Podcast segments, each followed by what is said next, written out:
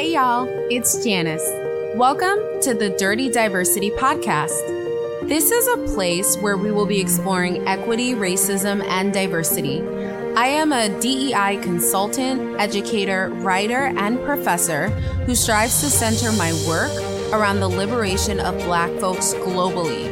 More specifically, I examine and unpack how we can create structures that support the most marginalized folks in the workplace. This is a podcast where I will share my thoughts on all things diversity, equity, inclusion, racism, anti racism, and black liberation. My goal is to stimulate your mind and shift you to think in a way that you've never considered before. This podcast will feature my thoughts as well as the perspectives of different folks doing related work. If you want to learn more, pick up my best selling books, Dirty Diversity and The Pink Elephant, where I explore workplace equity in more detail. Thank you for listening.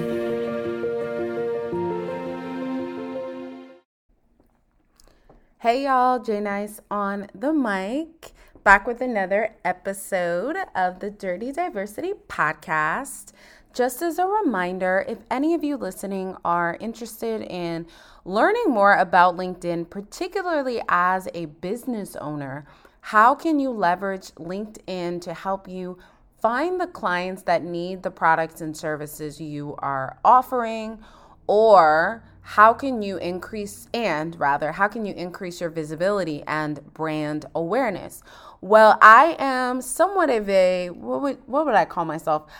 I am a LinkedIn evangelist. I was going to say guru, but I don't like the term guru, right? But I would call myself a LinkedIn evangelist, and I've learned a lot about LinkedIn over the last few years and how to leverage it in your business to gain visibility and for clients to find you. So, I am hosting a webinar on the first day of summer in the Northern Hemisphere, June 21st at 7 p.m. Eastern I'm hosting a webinar on how to leverage LinkedIn as an entrepreneur. So, if any of you have thought about how can I use LinkedIn more or you are interested in just understanding how LinkedIn can be utilized as a business owner to establish yourself in whatever field or area you are in, you definitely don't want to miss this webinar. The information and the link to save your seat is the first link in the show notes. So be sure to check it out. So we are in June. Happy June, y'all. Juneteenth is just a few weeks away. But I saw this really, really interesting article from Harvard Business Review that I wanted to unpack for today's episode. So the article is called When Blind Hiring Advances DEI and When It Doesn't. And the article was written by Sean Fath, I believe is how you say their name. And it was a really interesting article. I'm not connected with Sean, but somebody, I guess, liked the post that Sean made on LinkedIn. And so I had a chance to check out the article. And it was really interesting. So, as I was reading the article, I was like, yo, Sean, literally, it seems like Sean read part of my book because there's a chapter in my forthcoming book, Decentering Whiteness in the Workplace, where I talk about whiteness in workplace policies. And I talk more specifically about whiteness in hiring. And so I am so glad to see that this conversation is getting more attention, especially in such a notable publication like Harvard Business Review. So essentially, I thought that it would be talking more about like how anonymous resumes aren't effective, right? Because it seemed like from the title, that's what the article was going to tell me. But it actually, to me, made more of an argument or strengthened the argument about the power of anonymous hiring and anonymous resumes. So I'm actually not going to use the term blind hiring or blind resumes, even though that's a term that's still widely used. And the reason for that is because I feel like blind the term blind resumes and blind hi- hiring to me is a bit ableist and so I would rather use the term anonymous hiring and anonymous resumes, but the author used the term blind hiring in the article, which is in the show notes if you want to check it out or read more. So the article starts off by talking about the famous example of the orchestra, right? So the orchestra started doing, uh, started implementing a system where they would blindfold when people were trying out for the orchestra, they would blindfold or they would cover the, or they had a curtain essentially where folks would be um, folks would be trying out so that you didn't know whether the person trying out was a, a, man or a woman. And essentially, they were trying to close the gender gap because they, like in many industries, there was more of a propensity to hire men. So they figured that if they if they implemented like an, a blind or an anonymous system where the evaluators weren't able to see who was auditioning that it would lead to a closing of the gender gap and more women being hired into that particular industry, right? And so I remember reading about the orchestra, orchestra study. And I think that they had like a curtain at first, but then what they were finding was that the evaluators were able to identify the women candidates because they were more likely to wear heels. And if they heard their heels clicking on the floor, they'd be like, woman, right? And so I guess they've evolved the study or the, the anonymous system over time, but they found that uh, implementing that sort of like anonymous system where folks aren't able to see the excuse me, the gender of the applicant was effective at increasing gender diversity, right? So the author of the article talks about whether more organizations should be implementing anonymous hiring practices in their organizations and institutions, right? And so, one of the things I talk about in my book, Decentering Whiteness in the Workplace, is name bias, right? And how when you look at a resume, they've done a number of studies in the US and outside of the US where they found that essentially like people with more white sounding names or more European sounding names are more likely to get the job, right? They did this study in Sweden where they looked at and they compared people with Swedish sounding names and people with Arab sounding names. And what they found was that unsurprisingly, people with Arab sounding names got fewer callbacks for their resumes than folks with Swedish sounding names, right? So, name bias is a very pervasive issue. And so, one of the solutions to increase diversity in the workplace, racial diversity specifically, right, has been to implement an anonymous resume or anonymous hiring system. So, one of the things that the article says is that research suggests that blind hiring only boosts interview rates for members of traditionally disadvantaged groups. So let's just say folks of the global majority when used by companies that typically underselect applicants from these groups for interviews, right? So one of the things is like making the assumption that if you're in the larger pool of organizations and institutions that struggle to even get racially diverse candidates in the pipeline, right, for interviews, then implementing an anonymous like hiring system or anonymous resume system would be really, really effective, right? Because and this is another thing I talk about in my book, but like applicant tracking systems have a history of discriminating against disadvantaged groups. And so if your app your applicant tracking system could be unintentionally or intentionally, based on who you ask, could be unintentionally pushing people of the global majority out of your talent pipeline, right? Or out of your uh, talent pool.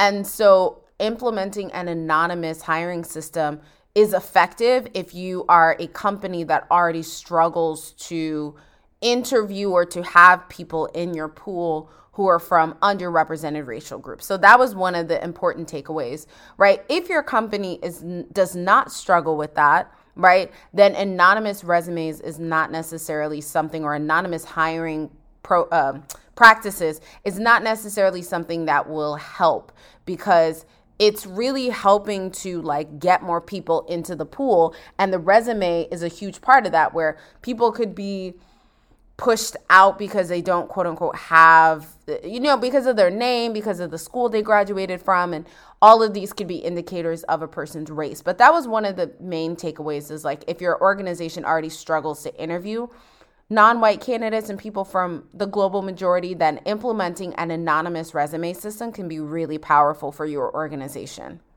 also another really important point which i also talked about that's why i'm saying the author he he read he read one of the chapters in my book because it's it's a lot of this is exactly what I talk about, right? So if you are hiring for a position that is very specialized and where you need specific credentials like a certain like higher degree or certain certificates or you need to graduate from a university that is like a tech university for example then implementing a anonymous resume system might not necessarily help because once you get those people from the global majority into your interview process right or you get them into your pool they might be once a hiring manager looks at their resume and their credentials they might be unconsciously pushed out because they don't have the quote unquote necessary um, credentials to do the job. In my book, I talked about my aunt.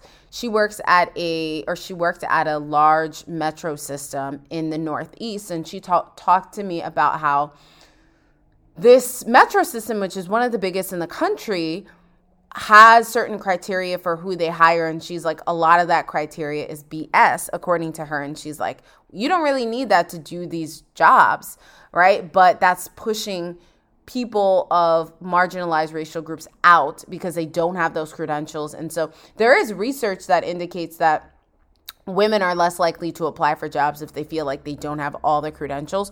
Women will wait until they have like 100% of the credentials before applying, compared to men who literally don't have to possess any of the credentials or the the requirements for a job before applying, right? And so couple that with the fact that if you're a woman of color uh, or a woman of the global majority, you might be even less likely to apply if you see, oh, I need to come from this university and have all of these credentials. I know for me, imposter syndrome, which doesn't even exist, right? Imposter syndrome was a very real thing that I experienced where I was like, I don't know if I possess all of the necessary qualifications.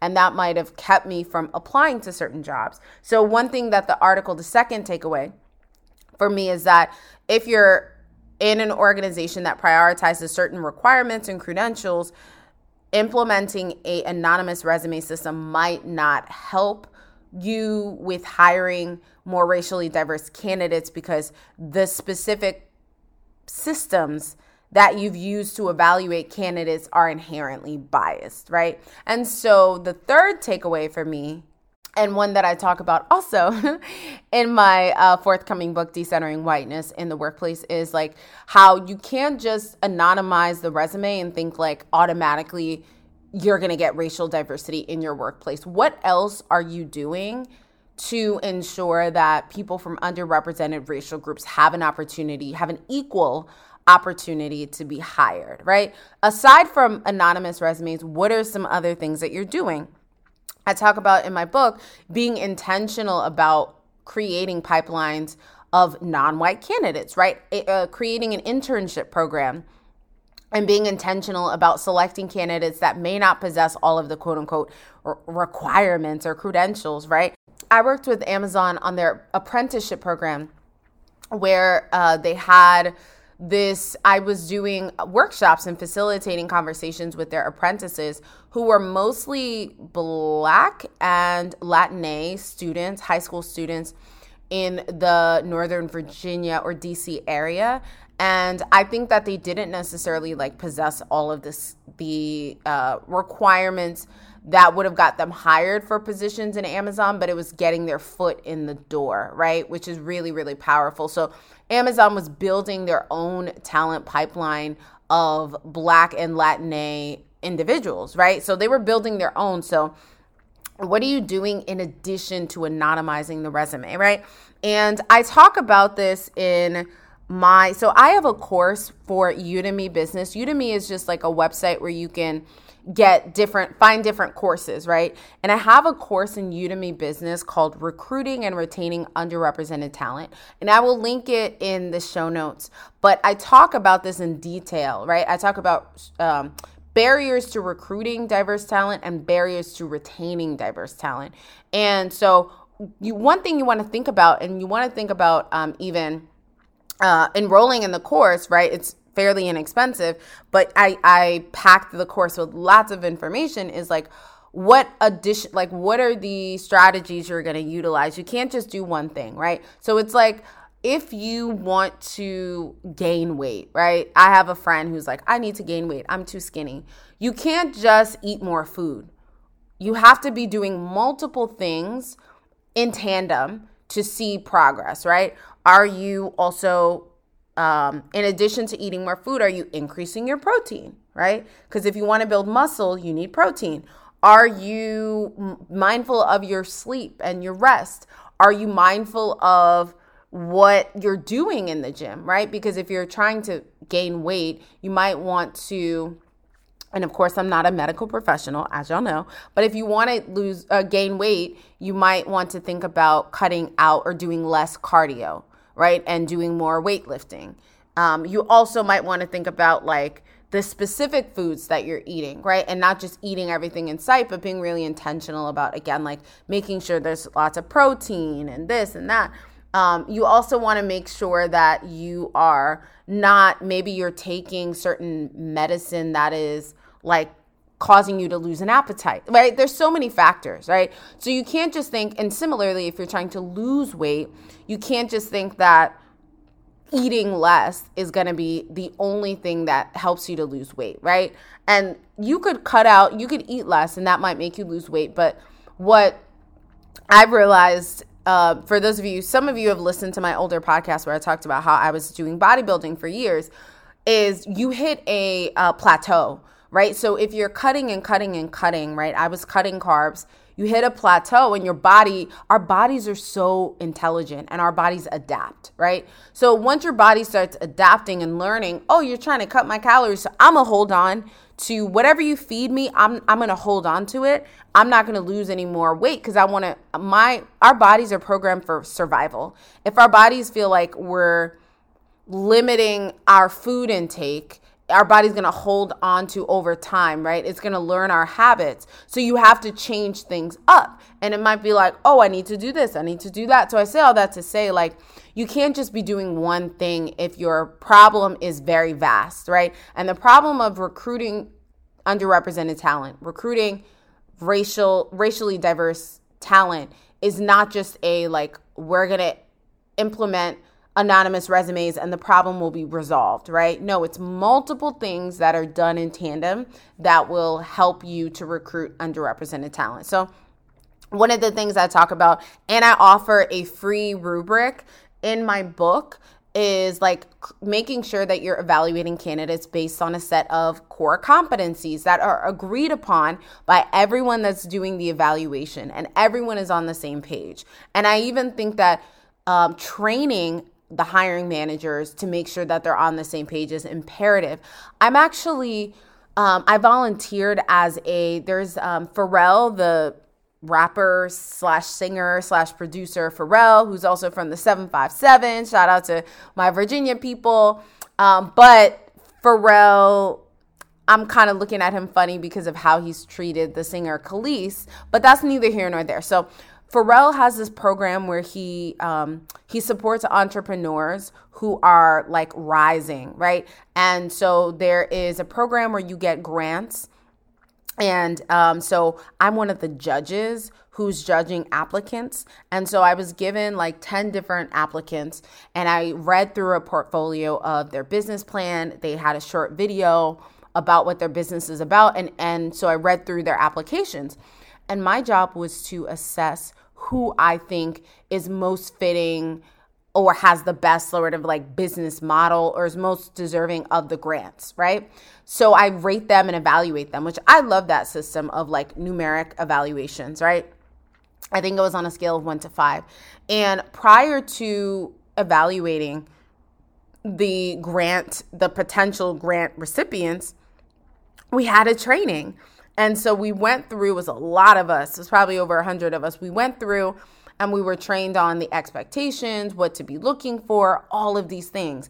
And so you need to implement something similar in your workplace where you're training your hiring managers and your recruiters, and all of them should be on the same page as far as what criteria we're evaluating, what we're looking for, and there should be something very clear as far as like what you're hiring for, right? I talk about this in the book, like my experiences on hiring committees. It should be very clear what each evaluator should be looking for in the candidates, right? So you want to make sure that in addition to anonymous resumes, you're introducing multiple strategies so that you can address or increase rather the diversity in your um, candidates, right? So um, I think those were the main takeaways from the article. It was a really, really interesting article that I've linked below. So that is where I will leave today's episode. I think you should definitely consider introducing an anonymous resume system into your workplace. If you're a small organization, you could definitely hire someone like me or an external consultant to anonymize your resumes and CVs, or you could ask get an intern to do it right? At the university i was working at i was really trying to get them to introduce an anonymous resume system. I emailed the um, the diversity manager and nothing was really done but i was like my students could intern and could do this where they're going through 100 CVs and they're removing demographic identifiers. That's a very simple job for an intern to do, and they can do it fairly quickly. If you're a large organization, there's programs you can purchase that will do that for you, right? But I think it's definitely something you can consider, especially if you're listening and you are part of an organization where there is a difficulty recruiting talent from underrepresented racial groups. So that is where I will leave off today's episode. I hope you all found this informative, interesting. Be sure to pre-order my book, Decentering Whiteness in the Workplace. If you enjoyed this episode, please rate and review the podcast as a independent creator. It helps with the visibility of the podcast. And any other resources you may need are also in the show notes. So I love y'all and thank y'all so much for tuning in.